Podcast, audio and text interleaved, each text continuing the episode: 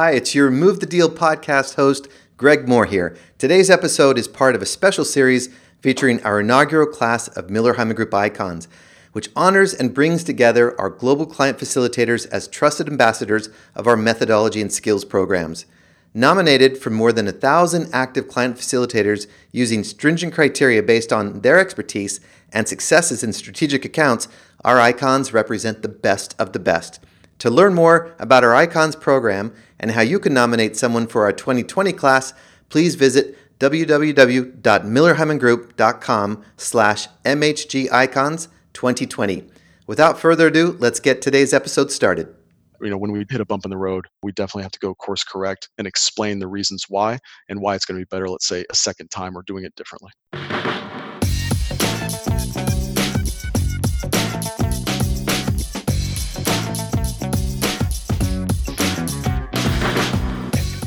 Back to this episode of Move the Deal podcast. Move the Deal is a podcast by Miller Heiman Group for sales leaders looking for timely insights on how they can win their must win deals. See the move that moves the deal. And for sales ops, sales enablement, and talent professionals that aspire to provide their sales teams with world class tools, talent, and technology. Subscribe to our podcast at movethedeal.com. This is your host, Greg Moore. I'm pleased to be joined by Mr. Nick Gregory today. Nick heads up Sabre's global sales enablement. Most of us have heard of Sabre, the $4 billion travel technology company based in Texas. If you have ever traveled, stayed in hotels, flown on an airplane, you most certainly have interacted with Sabre's award winning, cutting edge booking systems. At Miller Heiman Group, we work with clients every day around the globe on their sales transformations. These are typically multi year, multifaceted, complex engagements. So we know when we see a standout organization doing things right. We've had the pleasure of working with the good folks at Sabre for several years now on their sales transformation journey and have been very impressed with what they've accomplished under Nick's leadership. And that's why I wanted to have Nick on the show. So without further ado, let's hear what Nick has to say. Nick Gregory, welcome, my friend. Great to have you on the podcast today.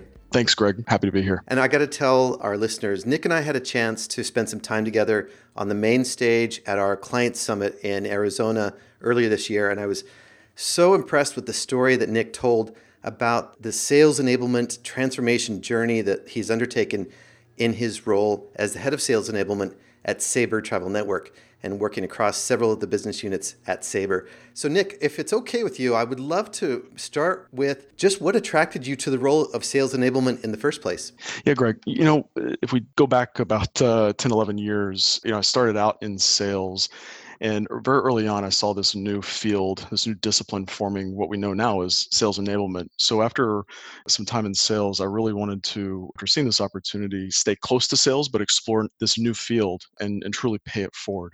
So I got into sales enablement, or what we call sales enablement, and haven't really looked back since. I like that you've called out that this is a relatively new industry. I would say if you turn the clock back, say five years ago, more often than not, we would see this as essentially a different set of words that was essentially defining training. But what was it like when you got to Sabre? Yep. So when I joined Sabre, Greg, you know, really sales enablement was uh, specifically a training function. And obviously joining the company, I know we need to take this much broader and beyond what you would think of typical sales training or or typical learning and development truly to a strategic practice for the company where of course training is an element of sales enablement but we, we need to align ourselves with the corporate strategic imperatives or the objectives of the company and you know obviously move forward with those it could take many forms within enablement. So obviously we do sales training and things of that nature but we also go into coaching. We go into pipeline and funnel reviews. So it's much broader much more strategic in nature and that's how this has evolved over the last let's say two plus years. I think that reflects very nicely the trends that we're seeing at miller heiman group with many organizations as they try to elevate the strategic importance of their sales enablement functions and maybe I can ask you to comment, and I'll actually call out in advance that when I've asked this question before, it's been a bit of a hot potato. Is you know, where should sales enablement report into? So, as a thought leader in this realm, do you have a perspective of maybe what the considerations are that an organization should think about when establishing those reporting lines? Or if you're a sales enablement professional, you know, where you should be thinking these reporting lines should exist? Yeah, where I think they really should exist, especially this day and age as this field of sales enablement has really evolved, is really direct reporting line into sales leadership. Now, that may be regional for your company, it may be globally from a chief revenue officer chief commercial officer. But in the relatively short time period that sales enablement, or we call sales enablement, has been around, it's really evolved from, you know, sitting in L&D, moving into marketing maybe or sales operations, now to kind of stand on its own, reporting directly into sales leadership. What do you think sales enablement should be responsible for? Yeah, so obviously training is a big component of it and still exists and, and, is, and permeates today in sales enablement. So all things encompassing of sales training, uh, be, be that business acumen training, industry knowledge training, the solution training and skills training such as as methodology. Beyond that it's taking all of that training and immersing it into the other areas of the business. How can we take what we do and immerse that into the sales cadence itself? How can we influence elements of the tech stack, such as a CRM, such as Salesforce? How can we elevate the conversation of what sales training can do to strategic objectives of the company itself, which is much more broad than training I may take online or training I conduct or take in the classroom? It really is driving new behaviors that align to those uh, strategic imperatives. So, staying on top of that through regular cadence of conversations with sales leadership, regular conversations with the C-suite in many cases. And that's what we've been fortunate enough at Sabre to do is this is a strategic imperative what we do all the way up to the C-suite. So it's very much, you know, its core or its genesis is, is sales training or training in general, but it's much more broad what we do today that really spans across the entire organization and broader than sales itself. Yeah. And the whole concept of enablement, right, is what is required for someone to do their job well. Mm-hmm. And it's varied. And while it includes skills and therefore probably some kind of skill development, it's not limited to that. There's so many other things that are required to enable someone to do their job, particularly in the sales function. Absolutely. So here's then where I think the story gets so interesting as you relayed what happened in the last couple of years in your role as head of sales enablement at Sabre. I was really enamored with some of the kind of the guiding principles that you had thought through in advance and, and then you worked to execute to achieve some pretty successful outcomes. Can you just take us through that journey? So, you know, where did it start? What was your remit? And relate to us some of the key discoveries that you had along the way. Yeah, Greg. So, you know, going back to what I mentioned before around strategic imperatives for the company, one of our strategic imperatives was to improve the sales capabilities across the entire company. And with that in mind, everything that we did on this journey aligned and tied back to that and has to this day tied back to those uh, to that strategic imperative. So, you know, when we take, uh, let's say, the rollout of our sales methodology, there had to be a clear starting point, right? There had to be what got us to where we are today. How do we gain some insights of what got us here and where we want to go in order to improve on this continual journey, right? There's it's not a finite point of time. So in that effort, we gathered around to say, okay, what is it we're solving for? What were what are the metrics we're going to be uh, aligning to, and what's the, the true path forward? So in selecting our sales methodology, and full transparency, being Miller Heiman, you know, standing on itself just to internalize it was part of the approach. But we also needed to have people join the team and build out the team, my team, in order to support this, not from just the rollout perspective, but the sustainment efforts itself. So this took a significant amount of time in hiring, you know, learning coordinator, hiring coaches that are strategically placed around the globe across the entire business that help with not only facilitation, as I mentioned, but also sustainment efforts.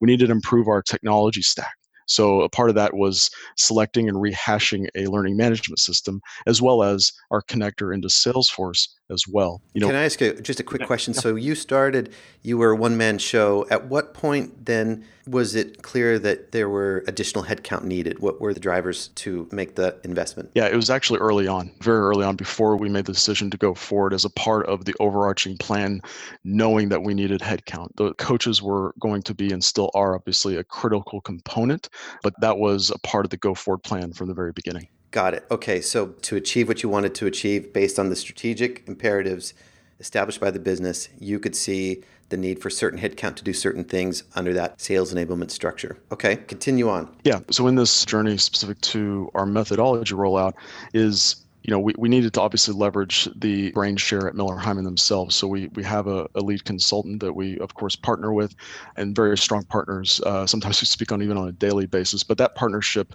is essential and it is to this day. Let's give a yeah. shout out to Chris Cowan while we're at this yeah, right here. Chris Hi, Cowan. Chris. Chris Cowan.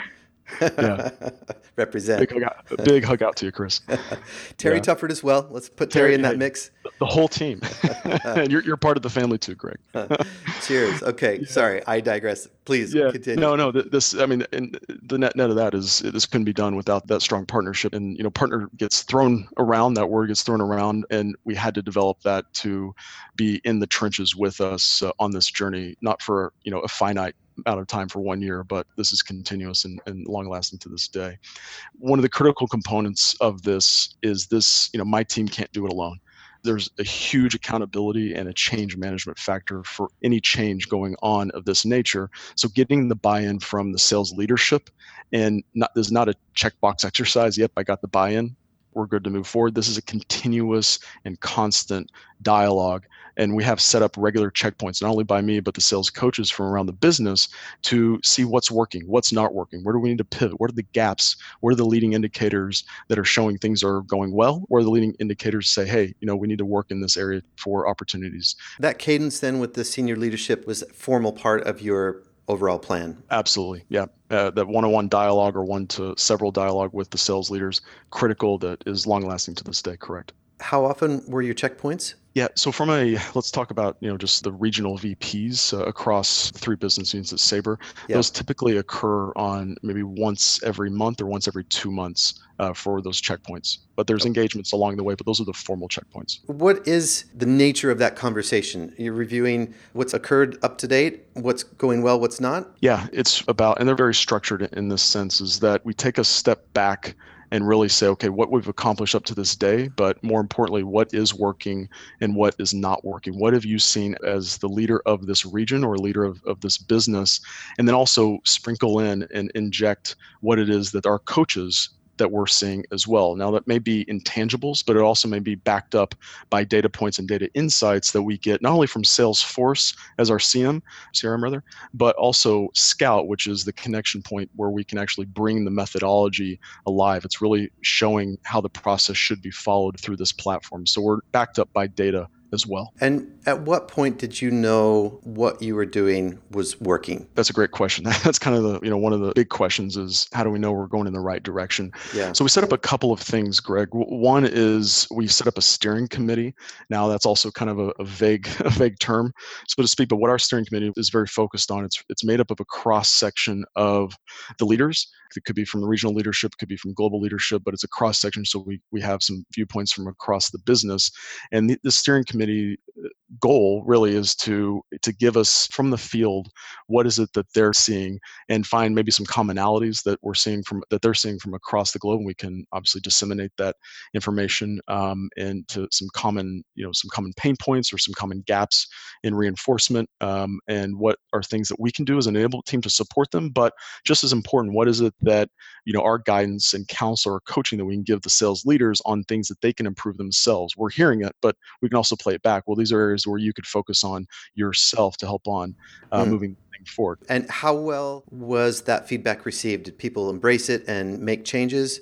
there have been some interesting, or, or let's put it a little bit better, uh, difficult conversations to be had and have had taken place about certain areas that kind of putting the mirror in front of their face, saying, you know, you've really not reinforced certain areas consistently that is what we agreed upon kind of, kind of this verbal contract that you know if we do this then the expectation the ask of you sales leader is that you do this. Well you know let's pull back and, and revisit that to say these are areas that you know you're not doing well let's say opportunities to improve on you as a leader coaching your team is a critical component. What are the questions you are asking your sales teams in order to follow a process or follow a methodology because sales this day and age is a process driven uh, field and a practice.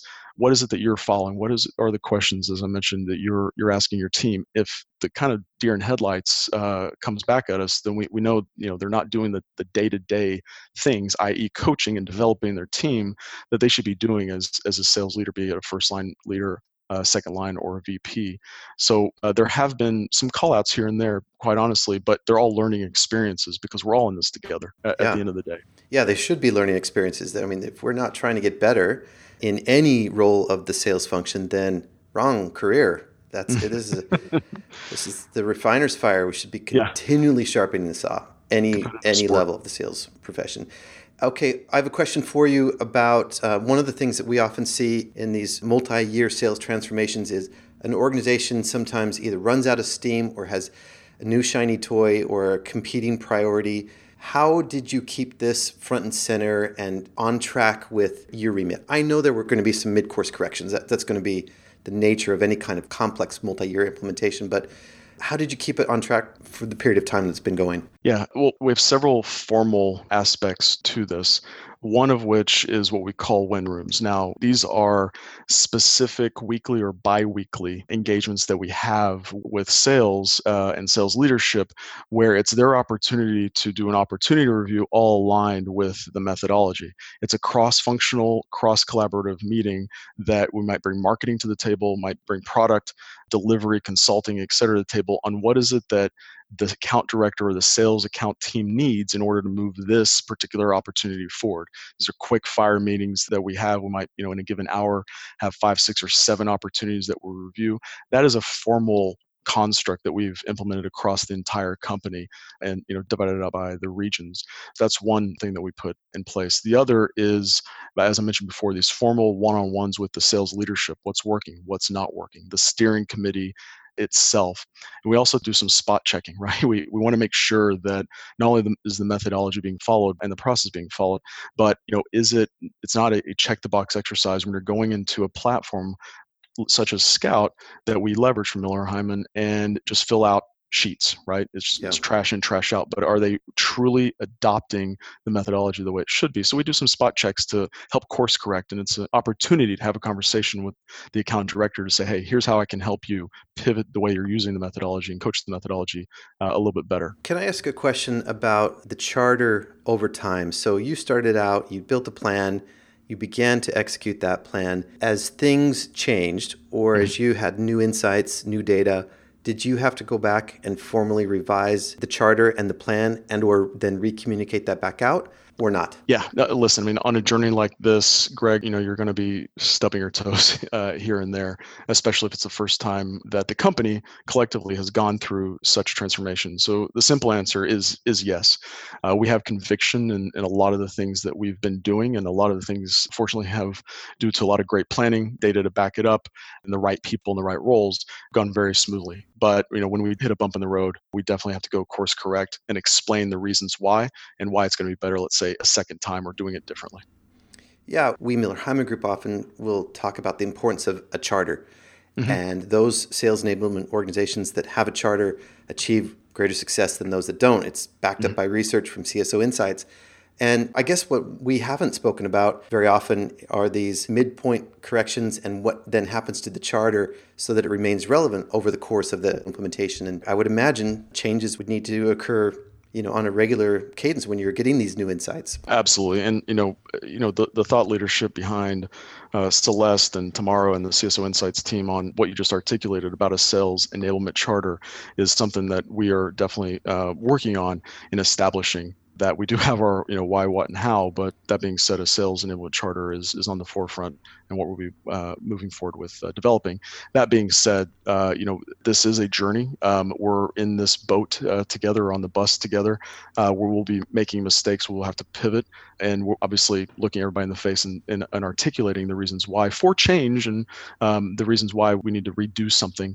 But it all ties back to you know constant communication open dialogue uh, support from the leadership and just a, a constant feedback loop that cannot be done in a vacuum And which takes me to one point I want to make about that is, you know, we talk about sales enablement and all things, but focusing on that word sales. This is, and I keep talking about the journey, this is something that we have marketing involved with, product involved with, consulting, delivery, finance, legal. This is not a single threaded sales initiative. This is a company initiative and a company transformation. Great insight. And I think that probably tees up, if you'll allow me one more question hmm. for the last section of the podcast. I like to ask what your move is and to direct your advice to a specific group. In this case, let's go with sales enablement people. I think hmm. a lot of organizations out there who are setting up a sales enablement shop for the first time, they start with one hire. And so for that for that person who is a single woman man show at this stage can you provide some actionable advice on how to still get things done even if you're a small team? Yeah that's a fair question because it, it happens uh, a lot right? A, a band of one a lot. a team of one. yeah yeah my advice for honestly the, the person that is the sole uh, sole enablement person in the organization would be similarly the same advice for you know a team of five or even ten is you need to identify who are those key stakeholders that you are going to work with and partner with because they're out there right? They have you know there are people that are across the entire organization that that you need to start engaging with and engage with pretty quickly whether to align to one of your causes or even potentially an easier path, depending on the situation, aligned to one of their causes and how you can help. What are those quick wins? What are those strategic imperatives that they have themselves that you can attach to and help them win? And you'll be definitely set and seen as a valuable component to their success not only now but moving forward that's my key advice is identifying people that you can work with align to their cause and see what magic can happen from that nick gregory always a pleasure to have a chance to speak with you, and I really thank you for joining the podcast today. Thanks so much. It's been a pleasure, Greg. Thank you so much. There you have it, folks. An absolute marvelous playbook for a sales transformation. Thank you, Nick, and thank you, everybody, for listening to this episode of Move the Deal podcast.